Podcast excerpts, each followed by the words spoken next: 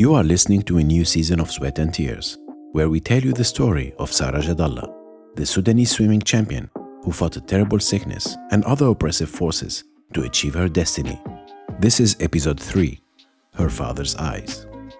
Gubara Jadallah, Sara's father, is described as the alpha and omega of Sudanese cinema by journalist and reporter Nadia Corinth, who spent time with him and published her story in the magazine Bidoun.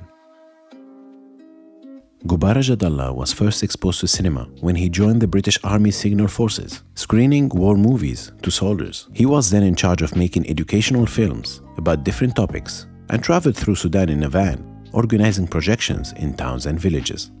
In 1950, he shot Sudan's first ever color short film, and in 1956, he was the one capturing in the documentary Independence the ceremony that marked the end of the Egyptian British reign in Sudan.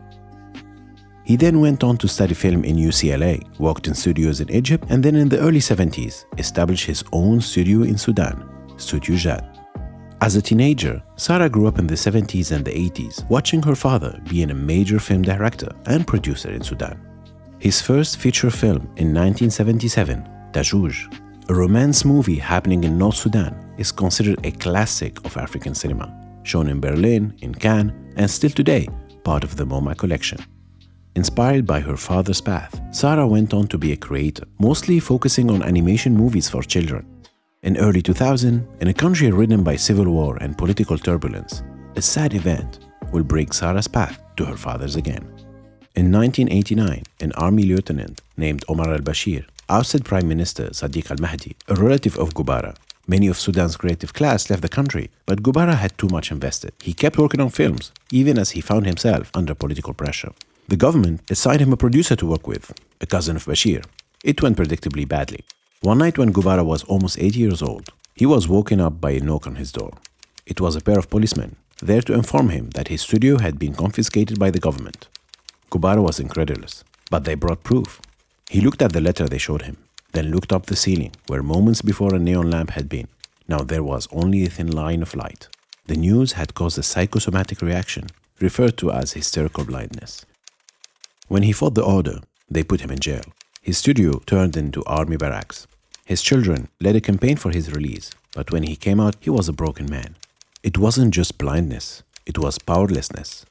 He had spent his whole life making film, building the studio, and now it had been taken from him. I felt terrible, he told me. I wanted to die because I couldn't see. I made a big mistake by going into the field of cinema. But I love films. All I ever wanted to do was make them. What can I do?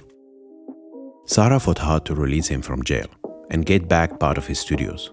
But the shock of losing his lifetime investment and achievement, his studios, affected Gubara physically.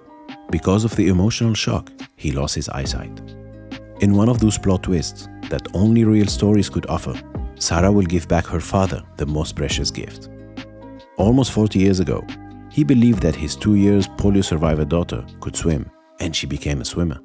Now, 40 years later, she believed that her blind father could still be a director. So she decided to become her father's eyes and help him direct one more film. This film is a modern day Sudanese version of Les Miserables. The film was shot and finished during 2007. A trailer is available on YouTube. It shows a Sudanese version of Jean Valjean, the character from Les Miserables, who was jailed for stealing a bread, being driven in a police van to a building that appears to be a jail, according to the Arabic sign, a weird but interesting detail is the presence of a Pepsi logo on the signboard. I doubt it's a partnership, most probably an oversight. The movie is obviously a low budget one, but the picture has something authentic and true. In 2011, director and producer Frédéric Cifuentes Morgan released a documentary about Jadallah Gubara, featuring him explaining in his own words how this movie came to exist and how he collaborated with Sara. Bismillah ar-Rahman ar-Rahim. My name is Jadallah Jubara Al Faqih.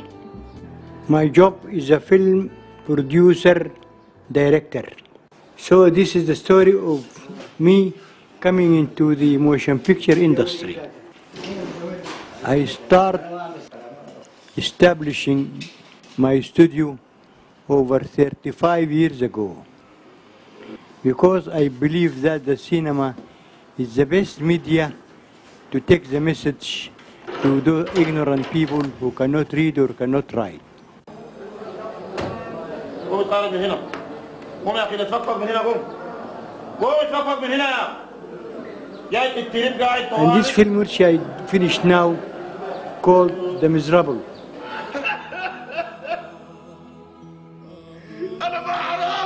It's a French story by uh, uh, Victor Hugo.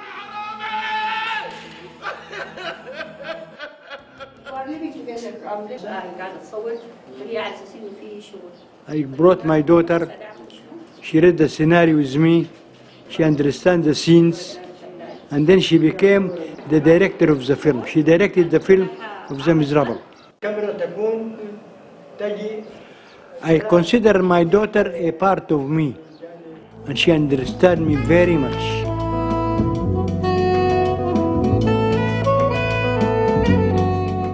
When I lost my eyes, I was able to see with my heart. So I'm not worried if I can see or if I cannot see. All the same to me. I think the film industry in Africa is going to be improved. Now with the new system of using uh, tape, magnetic tape, things became very easy. So I hope uh, I might be able to do my next film in uh, video. I've got three films to make. I wrote the story already and I wrote the scenario. All I want now is a cold drink, a nice voice, and pretty woman look at me, and that's all. Although I cannot see her. Too bad, isn't it?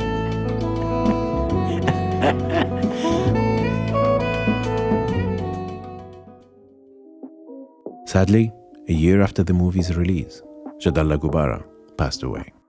Sara Jadallah managed once again, against all odds, to achieve something of a rare beauty, giving her father the chance to do one last time what he lived and fought for. If you would like to know more about Sara Jadallah's life and Jadallah Gubara's work, please check the episode notes. We added some links to resources that we used to produce this season of Sweat and Tears. If you enjoyed this season, please feel free to share it around you, recommend it, or simply rate it. Stay tuned for the next season coming in a week's time.